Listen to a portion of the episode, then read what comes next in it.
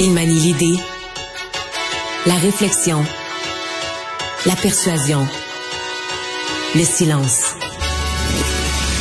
Mario Dumont. Informé, cultivé, rigoureux. Il n'est jamais à court d'arguments. Mario Dumont. Pour savoir et comprendre. Bonjour tout le monde, bienvenue à Cube Radio. Euh, ben, semaine marquée par toutes sortes d'affaires, ça a été riche en actualité, mais aussi triste en actualité, au moins sur un point, c'est la violence dans les écoles. Euh, série, d'abord, on a eu un jeune qui a été frappé, mis à genoux, frappé à coups de poing au visage.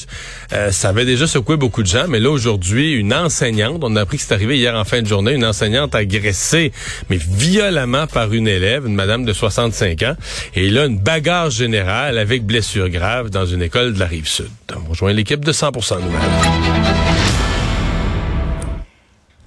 15h30, maintenant le moment d'aller joindre Mario Dumont dans les studios de Cube. Bonjour Mario. Bonjour. On vient tout juste d'apprendre que le moteur de recherche de Google pourrait donc bloquer les sites des nouvelles canadiennes. Pourtant, Mario, on espérait une entente. On entendait euh, également la, la, la ministre Saint-Onge. On avait l'impression qu'Ottawa y croyait. Ouais. Ouais, et euh, tu sais, les nouvelles bloquées par Meta, euh, ça fait dur, mais Google, je dirais, d'une certaine façon, c'est quasiment encore pire. Ça veut dire que même les gens, Ouais. non seulement, bon, tu sais, sur, sur, sur Facebook, les gens ont plus les nouvelles dans leur fil habituel, mais là, ça veut dire que même les gens qui cherchent une nouvelle euh, veulent avoir une nouvelle sur un, sur un sujet ou par un moteur de recherche. Alors là, euh, ça, ça empire le cas, c'est certain. Je pense que pour le gouvernement du canadien, ça, ça change quelque chose.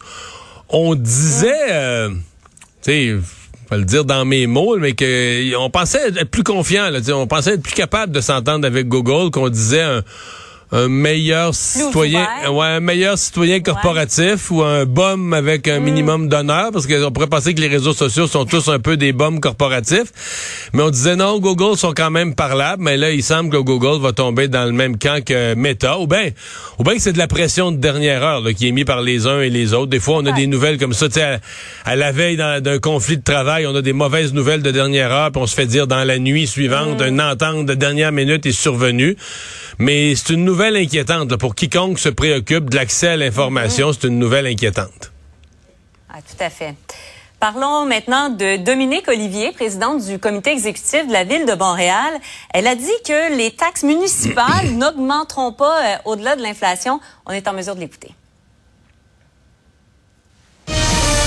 Écoutez, la mairesse a raison d'être euh, d'être prudente, mais moi, je peux vous dire que les derniers chiffres d'inflation constatés que j'ai vus sont, euh, je pense que le dernier chiffre sorti par Statistique Canada était 5,2 à la hausse, et je peux garantir aux Montréalais qu'on s'en va pas là. Qu'est-ce que tu en penses, Mario? Ouais, parce que là, après le gros chiffre de l'inflation. Tu sais, les chiffres d'inflation du dernier mois étaient, étaient en ben en bas de ça. Là, là prend le gros chiffre de l'inflation qui sera peut-être la moyenne de l'année à 5,2. Euh, Je suis même pas sûr que ça va être ça. Donc là, dit que ça va être moins que. Hey, euh, tant toi et moi, dans l'état de la ville de Montréal, si on augmente, mettons qu'on augmente les taxes de 5% qui est en bas de 5,2, c'est un désastre quand même, là. Tu sais, que... euh, je- je- T'sais, il- Montréal devrait avoir, à mon avis, une, politique fiscale repensée. Euh, je pense entre autres aux commerces qui ont pignon sur rue, qui ont pignon sur rue. Euh, les conditions Ouais. ont changé. Je pense aux ménages. Il y a vraiment une réflexion à avoir. Je sais que les villes sont privées là, de sources de revenus, mais tu sais, à Montréal, ça dépense, ça dépense, ça dépense. Et on a vu, tu sais, on a beaucoup parlé de Camillien Hood en disant, tu sais, bon, c'est un peu ridicule d'enlever les véhicules. Mais tu sais, on a tellement parlé de l'aspect, bon, avantage aux cyclistes, abat les, les automobilistes. On a tellement regardé l'espèce d'aspect idéologique. Je pense que tout le monde a oublié la dépense. C'est 100 millions. Ça va coûter 100 millions Ouais. pour enlever les autos de, de, de. Fait que, tu sais, on dépense beaucoup. La ville de Montréal dépense énormément. Pas toujours sûr que c'est de la bonne façon. Donc, à suivre, mais euh, je je sais pas s'ils se rendent compte de l'état de la ville. Je sais pas s'ils se rendent compte. Tu sais, ici, là, juste là, on a la rue Sainte-Catherine en arrière de moi. Euh, tout est ici, là, le segment de la rue Sainte-Catherine, le cube, on est tout seul. Il n'y a plus une autre vitrine où il y a de la vie. Tout est tout, tout, tout le reste. Il y avait le est Giovanni restaurant italien, il y avait un restaurant libanais, il y avait un petit magasin d'électronique euh, cellulaire, euh, il y avait Archambault, une librairie, magasin de musique. Plus rien. Oh, c'est oui. tout vide. Toutes les vitrines, c'est tout vide. j'espère qu'il y a quelqu'un à la ville qui prend conscience de l'état de la, de la, de la ville puis de ses rues commerçantes. Ben, on va parler euh, épicerie. C'est un gros week-end d'ailleurs hein, de, de, commission, surtout qu'on va s'encabaner et manger de la dinde. Euh, le ministre Champagne euh, avait demandé des résultats aux grandes bannières. Donc pour ce week-end, il a annoncé bon certaines mesures. A surtout dit j'ai regardé des circulaires, déjà on voit des ajustements. Et, et tu l'as confronté là-dessus ce matin à ton émission, Mario? On va écouter sa réponse. Il n'y a pas de miracle, mais d'un autre côté, si je me bats pas pour les gens, qui c'est qui va le faire? Alors, moi, je me bats, puis je dis, écoutez, je les brasse, j'ai brassé le pommier, là, puis là, ça, on voit des pommes qui commencent à tomber. Ils sont pas habitués de se faire brasser, mais là, ça commence. Est-ce que euh, le ministre est trop jovialiste, Mario? Est-ce qu'il y croit vraiment? Est-ce que, est-ce que ça va finir par peut-être un peu marcher? Ben, c'est un bon ministre, là. on va se dire la vérité. C'est un ministre qui est... Mm. Quand tu dis jovialisme, c'est un ministre qui a de l'enthousiasme, qui visiblement aime son travail, est passionné. Euh, on a parlé dans, dans, le dossier comme Nordvolt, on dit, ben c'est sûr qu'avec un vendeur comme lui, qui se promène dans le monde, qui vend le Canada, vend le Québec, vend l'hydroélectricité, c'est sûr qu'il y a des retombées positives pour le pays. Donc, euh, mm. Par contre, dans le dossier des prix d'épicerie, c'est sûr qu'on regarde ça avec un regard un peu comme, euh, ouais, interrogateur. Qu'est-ce que ça va vraiment donner? Tu l'expert euh, sur les prix de l'alimentation, là, le professeur Charlebois dit, ben à court terme, il pense pas que ça va avoir un gros impact ce que fait le gouvernement. Mais il dit à moyen et long terme, il y a certaines choses qui ont fait. Le revoir la loi sur la concurrence, ça sera mm. sûrement pas mauvais, ça risque d'être bon. Moi, je pense quand même, regarde, c'est pas mauvais parce que ne serait-ce que le fait qu'il les a fait venir à son bureau, il a mis une loupe sur le fait que les grands épiciers, on vous surveille.